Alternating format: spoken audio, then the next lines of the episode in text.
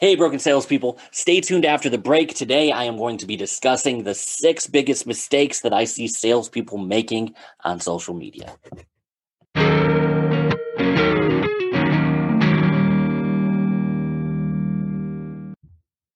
Hey, broken salespeople, welcome to the workshop. My name is Red Staffstrom, and I am here to help you fix your broken sales skills.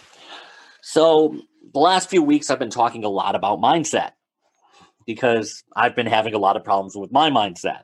Um, I'm not past it, but I think we have to move past it at this point. Sometimes you just have to keep going. Sometimes you have to bulldoze through as much as possible.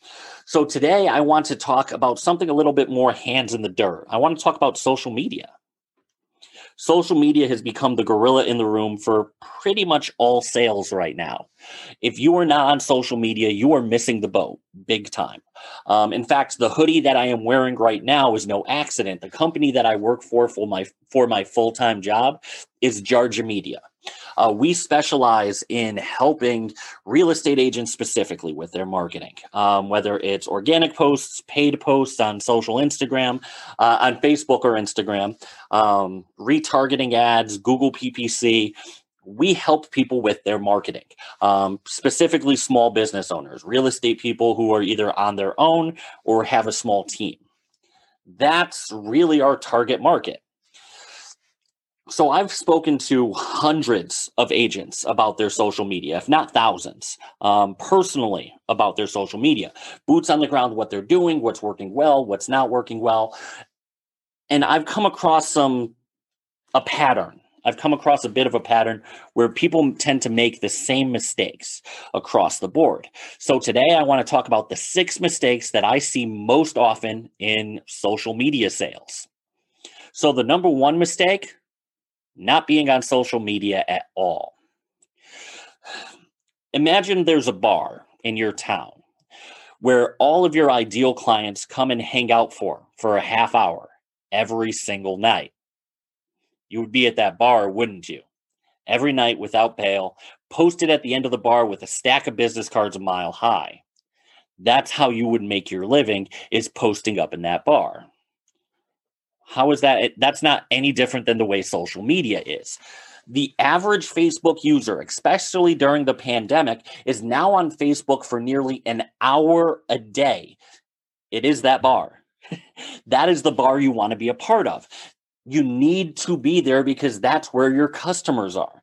Now, I'm not saying Facebook is the right thing for you might be a different platform, but not being on any kind of social media because you don't believe in it is no longer an option if you own a business or you do sales. It simply isn't.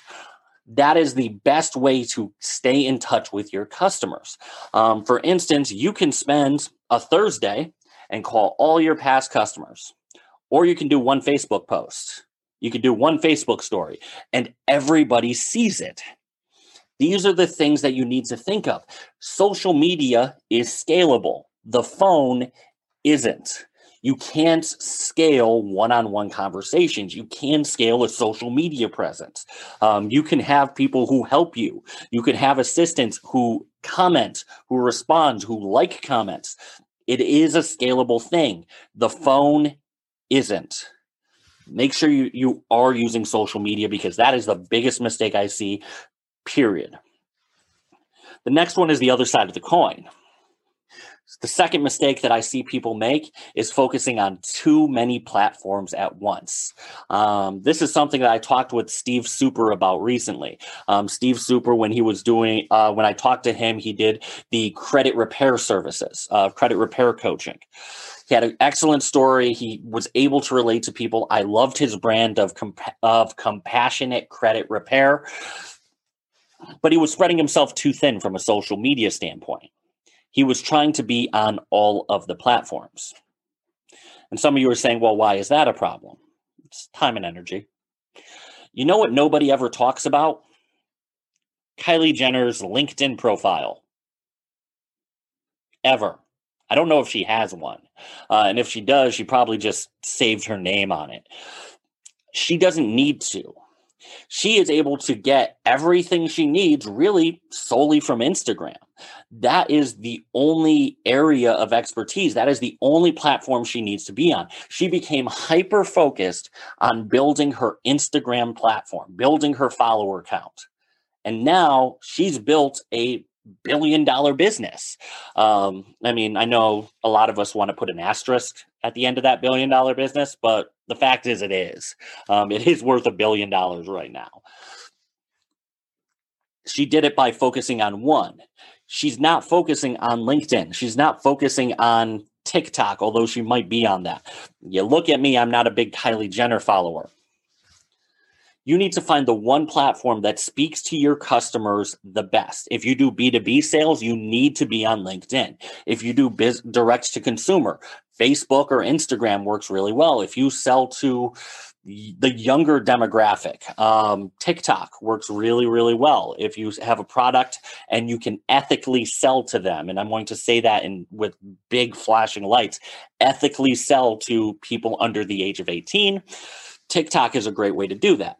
YouTube is great for the how to crowd. If you sell things like power tools, you need to be doing tutorials on YouTube. That gets to mistake number three not using video. Video is the new language, period. You need to be comfortable on video if you want to sell. It is the ultimate rapport builder. Um, on Facebook alone, a video post gets 1200% better engagement than a text post. So that long diatribe you were thinking of writing, stop it, record a video instead. You'll get much better results rather than making people read War and Peace over and over again. Get to the point quickly and shoot it as a video. The in, the engagement on it is off the charts. If you are trying to court uh, Instagram following, record on Instagram, use IGTV, do those things, and you'll start getting more followers because you're creating more in like more engageable content. Make sure that you are connecting with them as a person the same way I'm doing right now. If you are listening to this as a podcast, that's great. But I also post all of these videos on YouTube as well because I know you need to put a face to the name sometimes too. The next mistake that I see is also a little bit of an algorithm problem. Mistake number four is that you have no call to action on your posts. Almost all of the pro, uh, platforms Every single one of them rewards engagement. The more likes you get, the more subscribers you get, the more followers you get, the more it's shared, the better your content does. Make sure that on occasion, if not almost every single post, you are asking them to share it, to like it, to follow it, to retweet it, whatever you want to do, make sure you are doing that because that's going to help you show up higher in those particular algorithms. The one exception to this is going to be YouTube.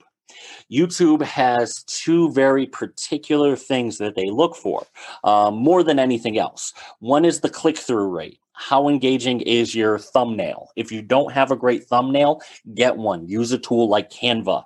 Make sure that you're putting a good thumbnail on there that creates some curiosity.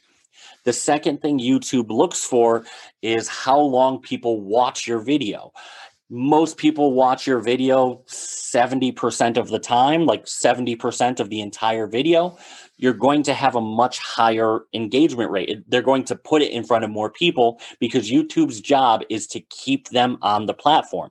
The same thing with Instagram, the same thing with Facebook.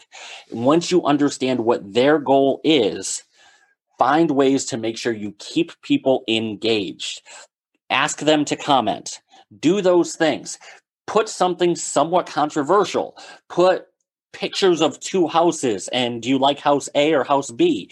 It doesn't matter. What is the biggest thing you're looking for in product X? Get those comments because once you have that call to action of leave a comment, it's going to make you show up higher in the algorithms of that social media platform. The next mistake that I see is that too many of us, and myself included, avoid the new tools. Um, I'm looking particularly at Facebook and Instagram story feature. Recently, um, my employer, Jared James, he did a big conference where he sat down with one of the people at Facebook, which is no small get in terms of an interview. Um, he was the real estate liaison for Facebook.